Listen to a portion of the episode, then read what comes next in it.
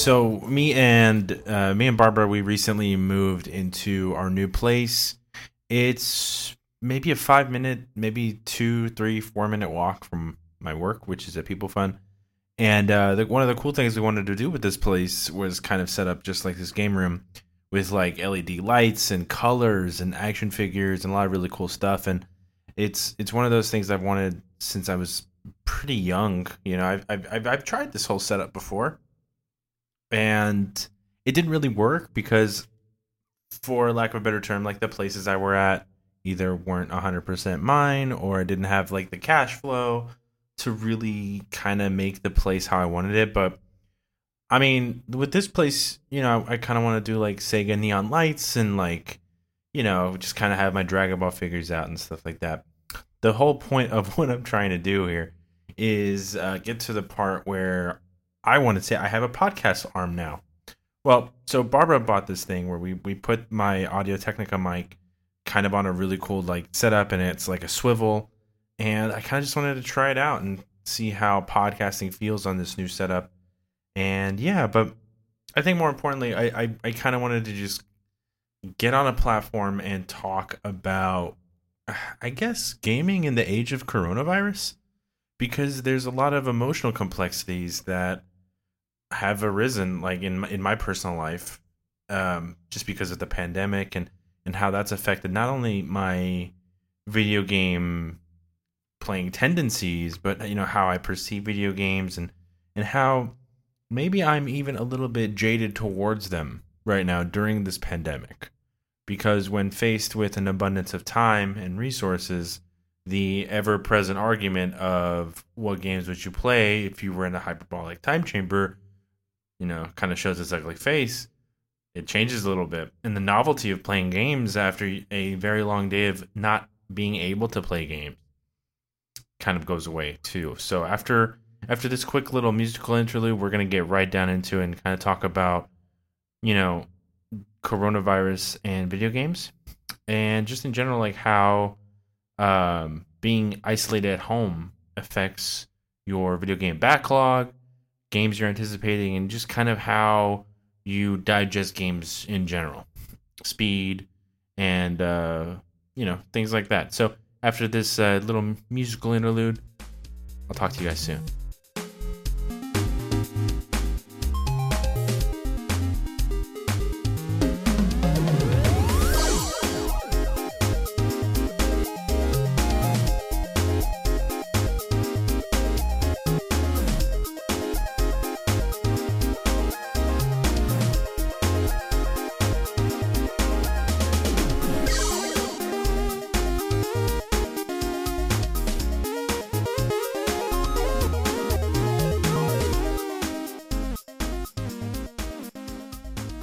It was it was definitely interesting going into video games and approaching them kind of with the mindset that a pandemic, you know, that was approaching, right? And you know, there was this kind of strange like, oh, I can't go to restaurants anymore and oh, you know, okay, so I'm to be I'm to be home a lot with with my partner, right? And so naturally, you're the first thing you think is like, oh, oh my god, I get you know, like this 40 game backlog, right, that I I have been wanting to work on for so long is finally going to meet its maker, right?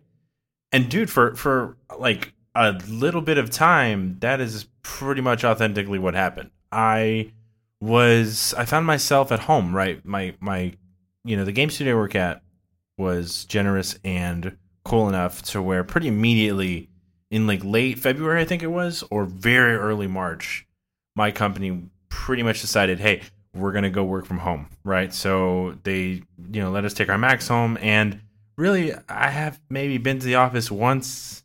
Ironically, you know, kind of like I said before the musical interlude, you know, I live really close to the office, so yeah, it's kind of always like this little tease, right? I can kind of almost see it from my bedroom window, and yet I can't go to the office, right? So anyway, so yeah, we we found ourselves with just working from home and it's not not it's not something that I ever really had to experience before. Um, you know, for a little bit of context with me, I worked in the transportation and trucking industry, and that's not really an industry where work from home was even brought up in any serious capacity, right? anytime anytime in logistics or kind of like a macho industry like that, if something like work from home were to be brought up, you know, it's pretty sissy and really the only times you heard work from home as a concept were, you know, during internet scams or, you know, just like comment sections on the internet where people were like, oh, you know, you can work from home. You can make $2,000 a day working from home. And in which case, you know, don't ever, don't ever do that. They're going to get your personal information. And, uh, you know, it's going to be pretty terrible. So, and yeah. So anyway, we we we we found ourselves me and, and me and Barbara. Barbara works for Playful Studios, and you know she had been remote for a little bit for not pandemic related reasons, and so she was already kind of used to it. You know, I'd get up and I'd go to work, and it was all fine and dandy.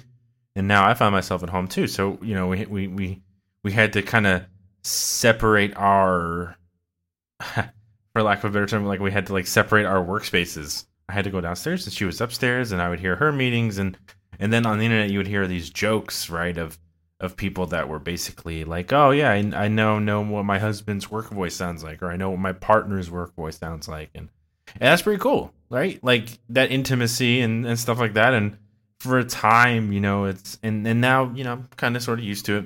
But like how does that how did that how did that change how I how I looked at games? Well, when I found out I was, you know, going to be working from home, naturally, you know, I, it was really, it was really simple to play video games during my lunch break. Right uh, on my lunch, you know, I, I I'd go over to the kitchen and make myself some chicken nuggets and get get some Pepsi, and you know, I'm, I'm done in five minutes and seven minutes. I have forty to fifty minutes left where I can just like play games, you know. So I started playing games.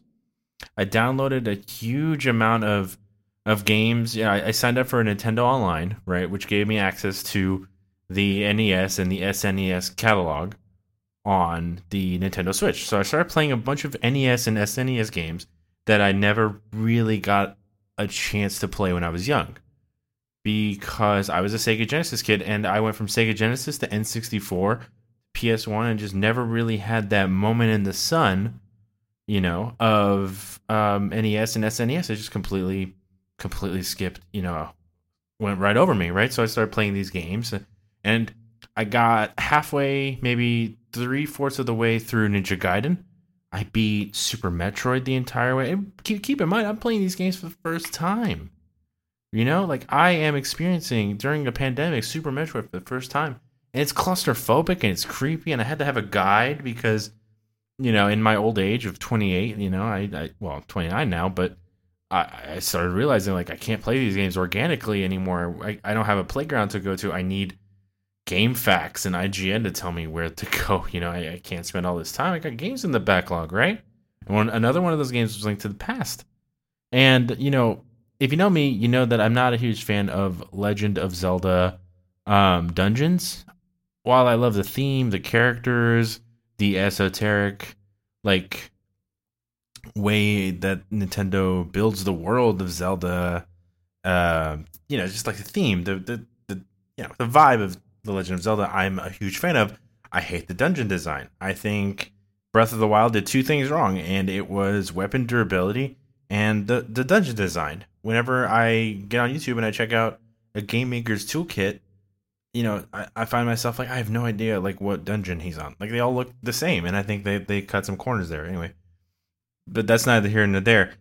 I played A Link to the Past for the first time, and that was awesome and like super cool because last the only time I ever played that game was I I think it was on my GameCube or something, and I was able to just get past you know Hyrule Castle in the very beginning, and then I kind of sort of lost interest. And yeah, you know, just I got to experience the NES and the SNES catalog. Right, I played Metroid. I played the original Metroid. I played Ninja Gaiden, and you know, I guess the most important thing was probably that I finally beat Super Mario World and Super Mario Brothers 3 for the first time. Now I'm telling you, Super Metroid, Link to the Past, Metroid, Ninja Gaiden, Super Mario World, Yoshi's Island, Super Mario Brothers 3. I played all these games in the first 2 weeks during quarantine because I found myself thinking that I had a lot of time, a lot of time to play these old games and not play a lot of catch up. You know, and, and simultaneously, while I was experiencing these older games, I, I was also fortunate enough to have downloaded Undertale for myself and played that, knocked that out. And what a weird set of emotions, you know, that that game was, right? And then um I mean, you know, after Undertale I I dabbled a little bit in some of the games that I, you know, I I, I love throughout the years, like Ratchet and Clank on PS4 and Transformers Devastation. You know, two games where combined it's like ten hours to be both.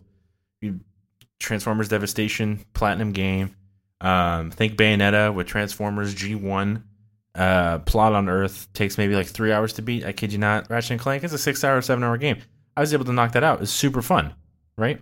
And then um, I what was it? I don't I don't know which came first. Whether it was this game. Hold on. Minecraft Dungeons came out, right? And so me and Barbara we co-op the entire game all the way through, and you know it's a really short game, but it, it was fun for what it was. I don't think we've gone back to to play it, and I don't know if we will. And then you know I, I got my Switch on, right? I, I I downloaded Hollow Knight, this little marble it up game that is reminiscent of Super Monkey Ball, which everyone should definitely go check out. Uh, shout out Dylan from work. Thank you for telling me about it. I also got the uh, Switch release of Katamari Damacy reroll, and um, you know Katamari Damacy. I think it was a game that came out on PS2. I played it at a friend's house, but I never had it for myself. For some reason, I always thought it was a rare game, so I never bought it because I think it's like fifty bucks or something like that. Even like to this day, it's the the price tag on it is is quite high. So, but anyway, so I got through reroll, I got through Marble It Up, and then I, you know, I was like, okay, so I played, you know, um, what was that? I played Super Metroid, right? So I my Metroidvania is on, literally, right? And not even too long before that, in that in that strange time period before quarantine really hit, I found myself playing um, some Sega Genesis games. I finally beat Castlevania Bloodline, so I'm like, I'm in this Metroidvania mode, right? And so I was talking about it with uh, my coworker, and the the topic of Hollow Knight came up because it's a game that you know you see all over you know the internet. It's an indie game that has pretty much blown up, um, and is I guess it's considered legendary, right? It came out what 2016, 2017, and everybody talks about it, and it's like this shining beacon of game design. So I decided to actually give it a shot, right? And I beat it. Well, I, I, I beat the Hollow Knight. I suppose you could say spoilers. Well, I don't know, statute of limitations, but either way, it was like this really cool. I it, it lured me in, like the the art style. While I think a humongous portion of the internet is a huge fan of the art style, I don't like it as much because it screams very Newgrounds kind of flash animation to me. But the gameplay is pretty on point, right? like you start off and the game does this interesting thing where you're not listed on the map and you're like, oh my god, is this a thing? And then you realize you could buy stuff, and the bosses are very like, you know, it's like if Mega Man and Dark Souls had a baby, you know. Uh, you know, I got to realize I, I got to put a dollar in the Dark Souls jar every time I bring it up. But I'm telling you, like that game, it, it does it does difficulty almost as well as the original, right? So, and for that, it was it was pretty cool. I I told myself, you know, I beat the game. I told myself I'd go back to it, but it was it was kind of this stressful experience that I don't not 100% sure if I want to relive, right? And so I put that down and I went on Game Pass. I got myself NieR Automata, a game that I'm not 100% sure if I love as much as I thought it would, right? It's a platinum game. I just recently played Transformers Devastation and then I got Bayonetta 2 on the list. And so NieR Automata comes up and I'm I'm playing it, I'm playing it, and it's so dour and apocalyptic, and I'm like, ah, Jesus Christ, I don't I don't know if I want this right now. right? And that's when I started realizing that pandemics can, has the the the pandemic, coronavirus pandemic, has altered my mindset in a way that I kind of want positive experiences. And there's nothing less positive than NieR Automata's completely barren, apocalyptic. Humans are long gone from this fucking hellscape. And I don't know if the tone was really what I was looking for. The gameplay excellent. The the the the open world I kind of thought would be like multi-zoned, but it was really kind of all took place in one area.